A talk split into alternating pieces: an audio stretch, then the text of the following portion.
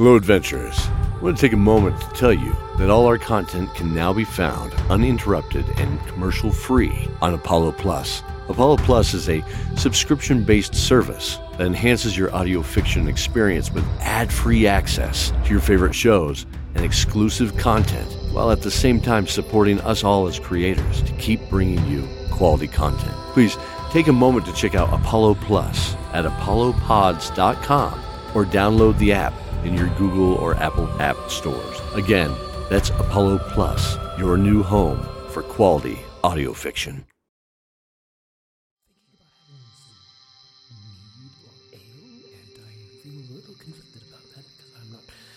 sure that's okay or feel all right with that. But others are telling me that it's fine. Zane, of course, always says it was fine, but I've always found myself to not actually listen to what Zane tells me what to do. If you could just send me some sort of a blessing that says it's all right, I, I feel like maybe it'll maybe a bit. Uh, what what what am I being told? That I have a, a, a stick all the way up my oh hello my friends. I didn't see you there. I'm Benedict Shieldheart paladin and protector of Garnet Keep. Welcome to the Hall of the Night Lord. Oh at least that's what I see in my mind's dream.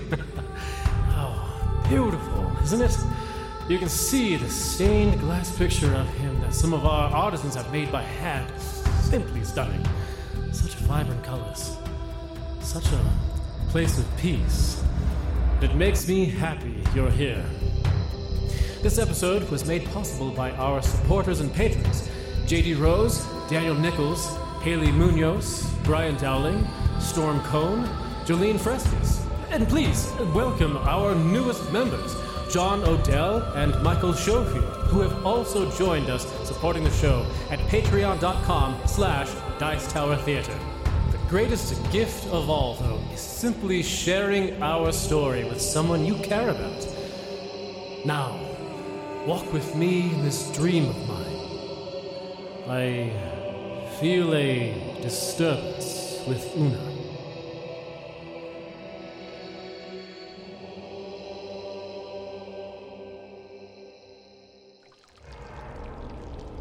Dawn of Dragons, Season 4, Episode 7.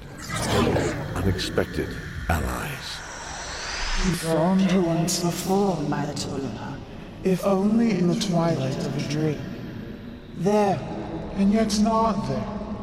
He must find her again Help him find her. and put the pieces together. Pieces like hidden memories, and forgotten dreams, not just steel and brass. Away along with the truth. Your truth, Una. Our truth. Help him, and it will help me. Then he can find me. Now, wake, and remember the first thing you sense as your first clue.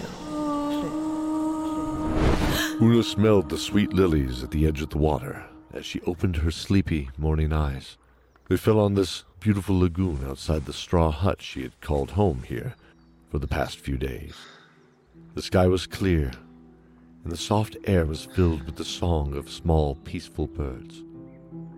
The dark sky above, the southern tip of the Garnet Mountains, and the volcanoes of Enruk were now but a small shadow in the eastern sky behind them. The voices of several pleasant conversations came from the waterfront, where she saw her companions smiling and talking with a few of the prisoners and the local tribe whom they were part of. Sitting proudly at the waterfront's outskirts was Chakos, the huge copper dragon who helped them all escape, his scales shining like a blanket of polished coins in the light. She reached for her spear at the bedside and used it to gently prop herself up on the side of the bed. The dream still echoed in her mind, gently reverberating as she gathered her legs under her dark robes to stand. She caught a reflection in the hand mirror left by some other occupant on the small end table, the only other furniture found in this sparse but comfortable room. Una's emerald green eyes and straight blue black hair framed her soft face. Her eyes softened for a moment as she brought a single hand to her cheek. She closed her eyes, thinking of this moment and this beautiful place, secretly wishing it wouldn't end, as if sensing her need for respite. In this moment, the voice in her head ceased its demands and allowed her peace. Good morning, Una. Una's eyes opened and saw the man she first met in the prison beneath the temple. He smiled gently behind twin sandy blonde braids that hung from the corners of his mouth, above the short cropped beard gracing his jaw. His shoulder length hair was pulled back into two braids that swept back on either side of his head. He now wore a simple leather tunic that was black with dark green trim, topped with what appeared to be traveling boots. Different than the tattered muslin the freed prisoners were all dressed in when they first arrived. He looked not only stronger, but something was powerful about him now. I I hope you slept well. I. Um, yes. Yes, Copyrus. Kogirus. Kogirus sounds pretty nice too. But my name is Kogirus. I'm sorry, Copyrus. It's all right. So, back to my original question. Did you sleep all right? Yes. Yes, I did. Good. Come, get some breakfast. I believe we owe you and your friends some answers. Cordelia and Dabria sat with three other people at the stone meeting table by the water's edge, enjoying various fruits and cheeses from a large central silver platter for breakfast. Norvana was energetically talking to Chacos, no doubt telling him some wondrous tale of adventures she had heard, which he very much enjoyed. Considering his smile and focused nodding, this tale was no exception to that. Benedict stood with a shining purple apple in his hand, enjoying the tart fruit one bite at a time as he noticed the unlikely pair approaching the group. He smiled. He noted how Una's dark shadows seemed to have melted away over the past few days. She still acted slightly awkward, but everyone was very forgiving and kind to her new steps, like a family with a newborn learning to walk. The elder of the community, Arianel, smiled at them as they approached. Welcome, Una. Come, my dear, and join us. Sit. We have, as you can see, wonderful apples and some grapes and soft cheeses. Enjoy. Now that we are all here, healed and, and well rested, I believe now is the time for us to deliver our promise of the truth to you, of whom we owe so very much. She placed a hand gently on Cordelia's and patted it assumingly as she smiled. She was a caring and loving matron of this village. You rescued our people from enslavement of this this Lord Palace. But I'm afraid the threat is deeper than you know or you even realize. You see, I knew Decion. The sheer mention of the name in this beautiful place, and coming from someone as pure as Arianel, felt profane to the companions at the table. The shock seemed to dull the senses slightly, as they didn't hear the footsteps approaching the table in the soft grasses. As did I. Ariat! Please, will you come over and join us? Of course, Arinel. Excuse me, Cordelia. Is the seat taken? Or can an old man sit by your side? Oh, please sit, Aryat. It's always good to see you. After this, I want to talk about that uh, dancing fire spell you showed me. Oh, great. Yes, yes. Please. After this.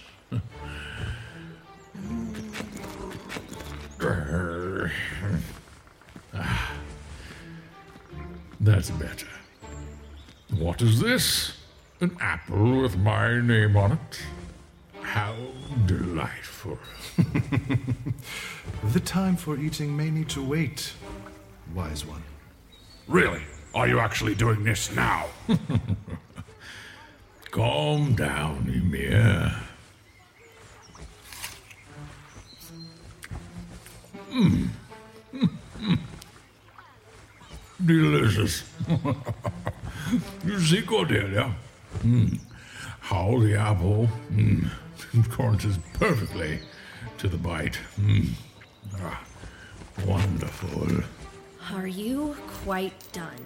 We have questions that owe answers. Dabria stared at the old man with twin white and gold mustaches that trailed from the corners of his mouth. They weaved and swayed gently as he chewed the bite of apple, considering what she just said. Ymir sat with his arms crossed, under a bald head, angry, impatient eyes, and tight lips. His deep brown chin strap of a beard fell into a single braid clasped by a bronze bead. Across the table sat his twin sister, Semri, whose platinum and charcoal locks were braided in eight warriors' braids, and they ended in bronze beads as well. It's probably the only thing that showed any similarity to her twin. She was quiet, reserved, and smiling at Aryat's carefree attitude with a hand on a graceful chin, as was the smiling face of Arianel. Oh, fine. You see, my friends, some of us are old. And old people tend to know each other because the longer you last in this mortal coil, hmm, the more chances you have to run into each other. With patience. He glared mockingly at Emir and Dabria before chuckling and shaking his head.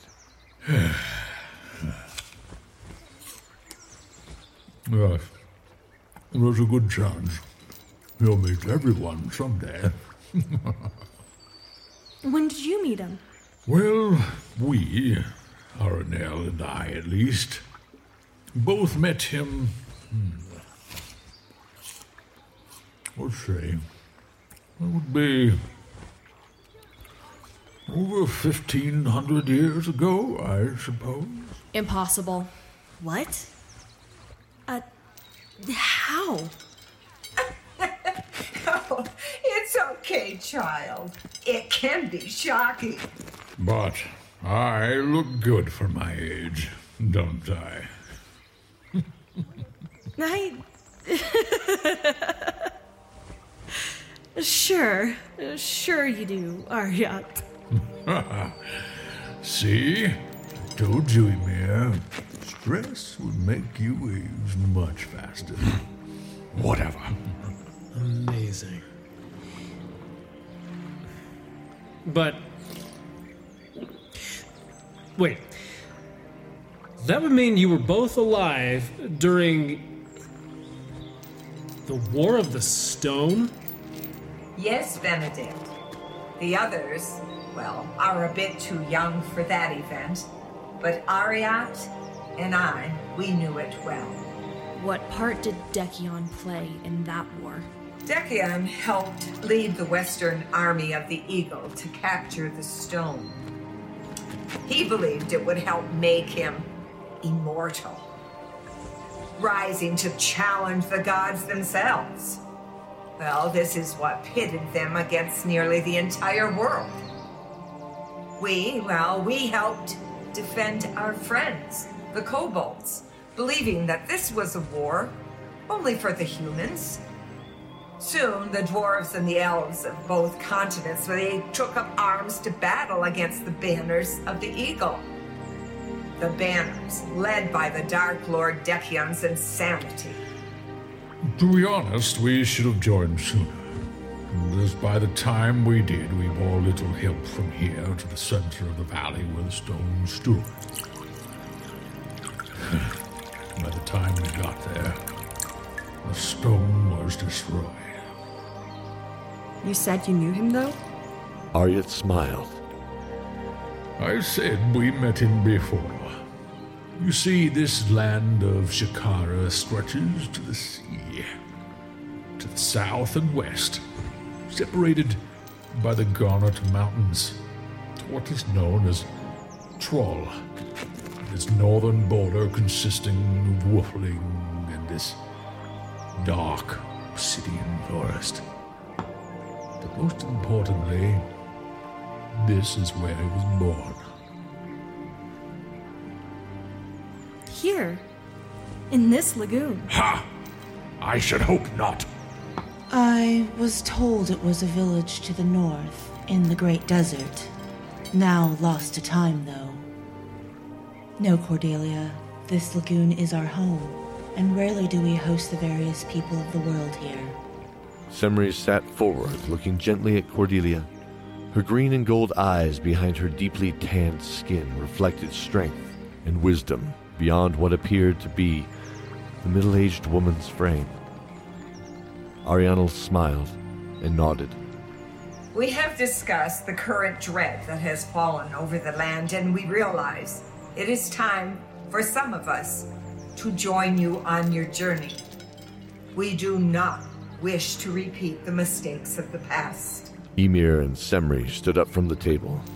Kogiris patted the dark shoulder of Una gently and with a smile stood up. She saw the glimmer of glitter in his amber eyes briefly as he walked with those two friends to the clearing. uh, Cordelia, can you give me a hand up? Oh, of course. Mm.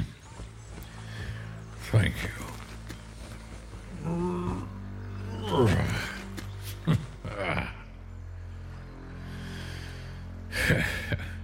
Such a lovely girl you are. Such a wonderful heart. Arya smiled, and leaning on his staff, slowly made his way with the others to stand in the large clearing by Chacos. Chacos took a few steps back with his giant head, bowed in respect. My friends, you have delayed yourselves to ensure the safety of my people. And for that, we are forever in your debt. The dark magics in Enruk, being worked in the shadows, took us dangerously close to death. And for for some, took something precious. Chacos looked away. The once proud dragon felt humbled at this statement as it reverberated through him. Garnet Keep is in danger, and you will not make it back in time to save it unless we help you.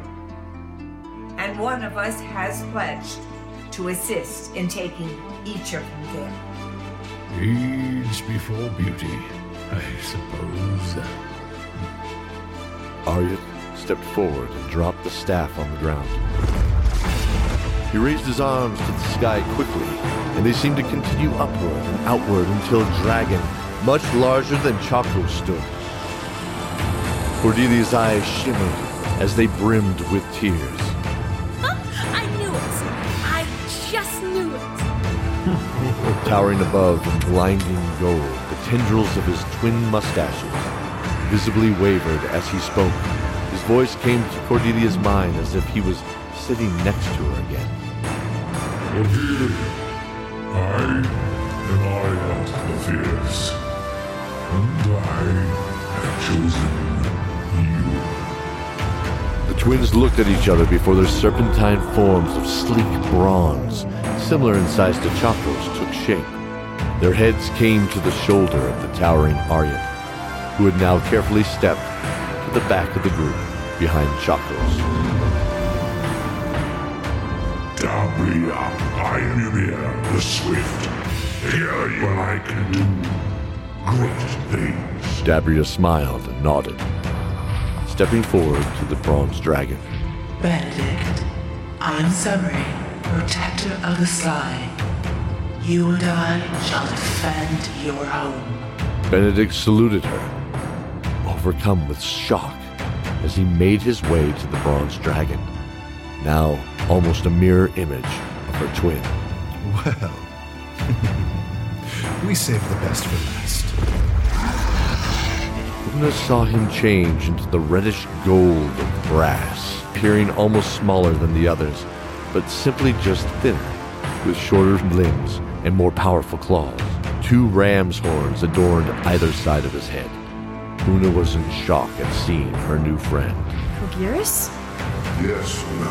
I'm known as Kogiris, the protector of the weak. You and I was sent ahead of the group. Lorvana looked at Chakos, a smile stretching across her happy face. Ariel, will you allow me to take Lorvana back to Garnet Keep, as discussed? Hope you don't mind, no one. If you prefer someone else to come with me, I totally Oh, yes, please. That would be wonderful, Chacos. Ariana took a moment before answering. It looked magnificent in the light, dancing across their metallic scales. Chacos was eager to do this task, and she noted how close he and the halfling had become. Perhaps she could help him find himself again. Oh, my loyal Chacos. Yes, yes, I believe this could do you some good, and possibly you could regain what you have lost in this journey. Oh, go now, my friends. We wish you all well, and may the winds be at your backs.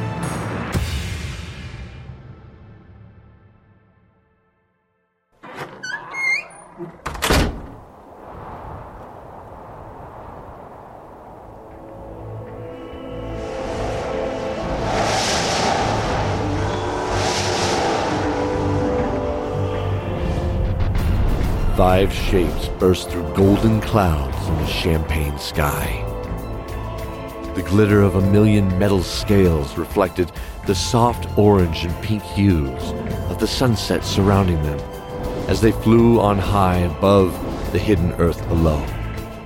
Benedict, Cordelia, Lorvana, Una, and Dabria sat astride their dragon mounts as they flew northeast, finally crossing the Garnet Mountains after four days of traveling north along the western slope and its rocky foothills. Rhythmically, the huge wings beat against the cool evening air, a sliver of pale crescent moon now becoming more visible in the clearer skies. The smell of mountain pine in the thin air was a welcome change from the humid mineral and sulfur of the hot springs previously in the valley. Benedict saw the faint outline of somewhat familiar angular pillars on the mountain slope as the faded ancient road snaked its way down the cliffside to the valley in the distance. Is that a dwarven ruin? Or maybe a mine? Not a mine, my dear Benedict, but the mine. This is the great mine of the Garnet Mountains, known in tongue as the Southstone Caverns. The dwarves know it as Scott Mirror. He thought of his friends and hoped he and the others had made it out alive. As if sensing this concern in the air, Cordelia felt a thin braid of faded colors, now pastel from the sun, around her left wrist. Peach and periwinkle, once a strong red and blue, over a decade ago, were braided in the child's friendship bracelet, given to her in trade by her best friend, Sophie. She felt a calm come over her.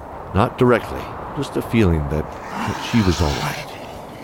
Hmm. That can't be good. Looking behind them briefly, Kogiris saw something else on the southeast horizon. Several dark shapes came up through the distant twilight clouds, suddenly bursting into familiar and unwelcome blue and red colors. Thus it begins. My friends, it appears we have some visitors coming at us due east. A large red and five escorting blues. Not the odds I would have hoped for at this time. As much as they make my blood boil, it wishes I to engage with them now. Lavana and I will try to draw them higher. Agreed. We cannot afford to waste time fighting them. We must get to the keep and confront them there. Fly, my friends. Fly. Through the evening, they found themselves followed by five blue dragons and the hulking bodies of two additional red ones in the cold, clear moonlight. The riders tried to sleep on the backs of their tireless dragons, but found it impossible. Hour after hour went by through the night, and they could see them slowly gaining their position. A slow, calculated advance. The sun began to rise 30 degrees to their starboard or right side, Cordelia noted in her head, as they had reached the valley on the other eastern side of the mountains below. They began changing course north. She looked behind, noting they were now within a hundred yards of them. She could see a rider in dark armor carrying a crooked magical staff that glowed green in the dim dawn. Arya, don't stop. They're very close, but I only see three blue dragons now. What? But where did they're flanking? Dabria, do you see them? A blue shape in the dawn's light drew above Dabria, masking with the sky save for its mustard yellow underbelly. Above!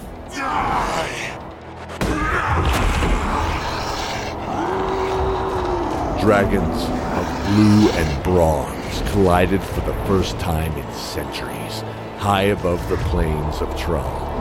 Emir and Dabria spun around moments before the blue dragon met them, all four claws, in a powerful strike downward into the clouds. Emir could see beyond the blood red eyes of his adversary, peeled back bloodthirsty and cruel. He knew this dragon. Ah, not this time. Midnight! Emir ripped free of Midnight's grip and quickly ascended back to the group, climbing higher to gain vantage as they sailed through the sky. Swooping quickly to take his place was the swift Kogiris and Una. Passing by the slower moving dragons, he opened his mouth, expelling a pinkish purple cloud into the face of the blue and a large red who was close behind. They reared back, roaring in protest, once before their bodies went limp and fell out of the dawn sky. night, night, friends. Hope the hills below don't wake you up suddenly.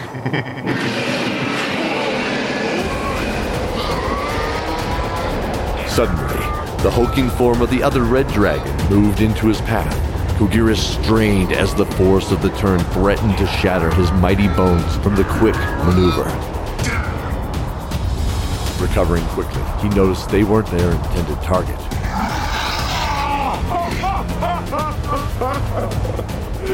Been a long time, Arya. I see yourself caught is still a problem. Still hugging your precious tree. Blaze.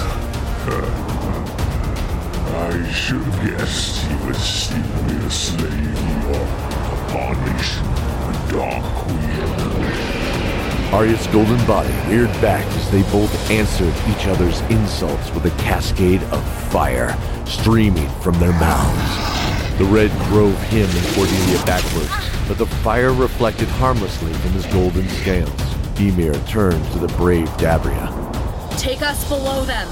Gladly. Hold on. Emir drew in his great bronze wings and transformed back into his human form. They dropped like a meteor from the sky.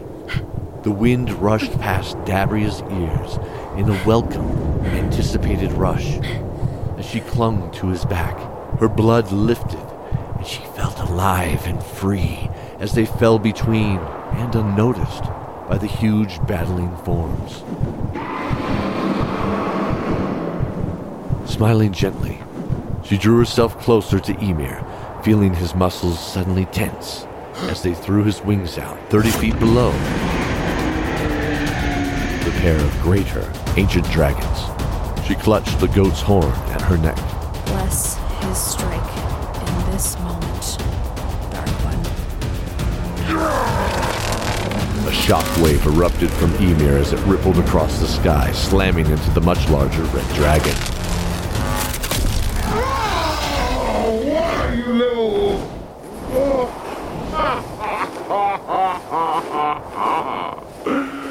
You fools choose to side with these ignorant humans instead of embracing your own magnificence.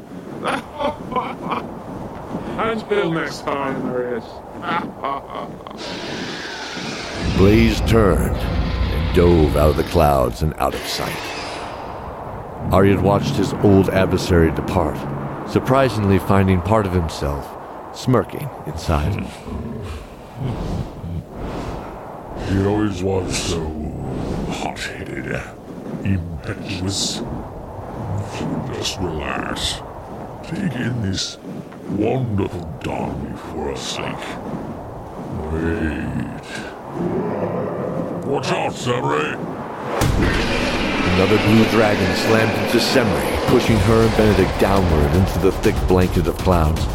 The moist air ripped across their bodies as vision became shrouded in mist, like a waking nightmare. The blue raked her wing with a mighty claw, leaving it tattered and torn as she twisted to face him. She drew breath, but paused as another form came into view just behind him. Go back! No! I can't lose you! Can! Your friend can't save you. Time slowed for a moment as Semri saw the look in Chakos' eyes through the fog.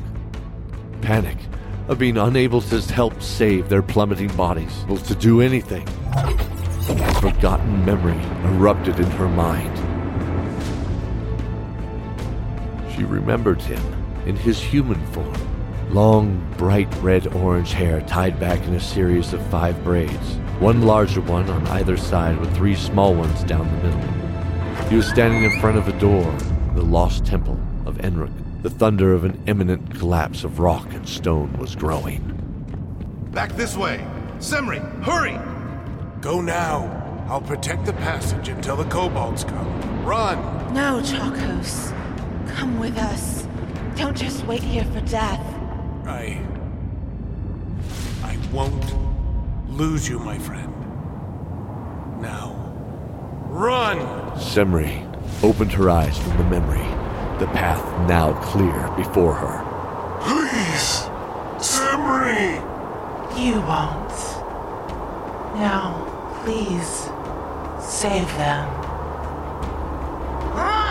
Semri shoved the blue dragon off her with one mighty shove of her hind legs, blasted a shockwave similar to her brother's, knocking the blue back into a waiting blast of corrosive acid from Chakos' open maw. Chakos swung a powerful claw across its jaws that shrieked when the burning liquid sprayed across its rippling neck and shoulders. Chakos gripped it in his claw and grappled, breaking a few powerful hind claw attacks across its exposed belly before it broke free, blasting a crackle of hot blue, powerful lightning over his shoulder, barely missing Chakos' wing. next time, cousin. Before Chakos could recover, the blue had disappeared into the fog, flying away from them all.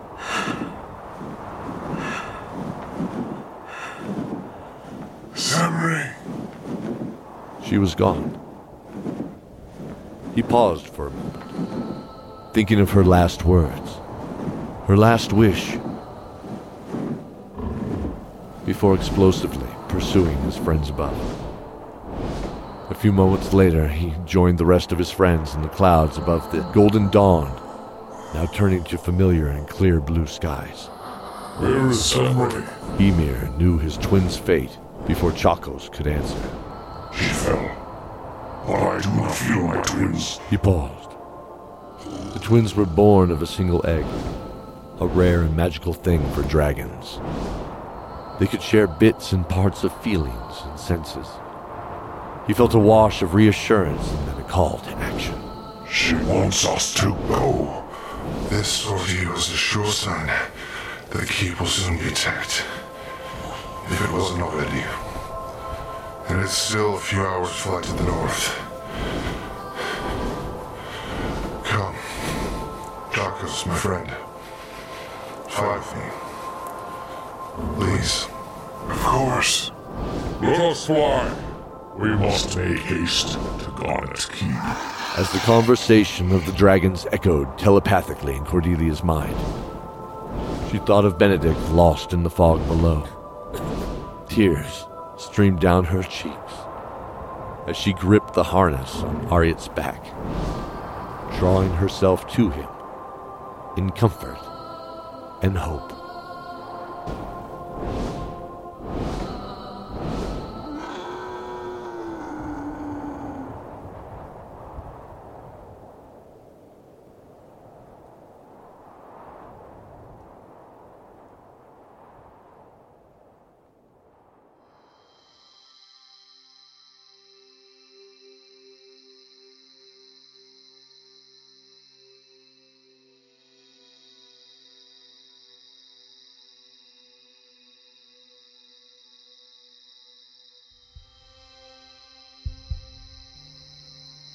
Appearing in this episode, Una's patron, Shannon Roby, Una, Becky Atchley, Lorvana, Cara Danvers, Benedict, Brian Dowling, Cordelia, Jolene Fresquez, Dabria, J.D. Rose, the narrator, Mike Atchley.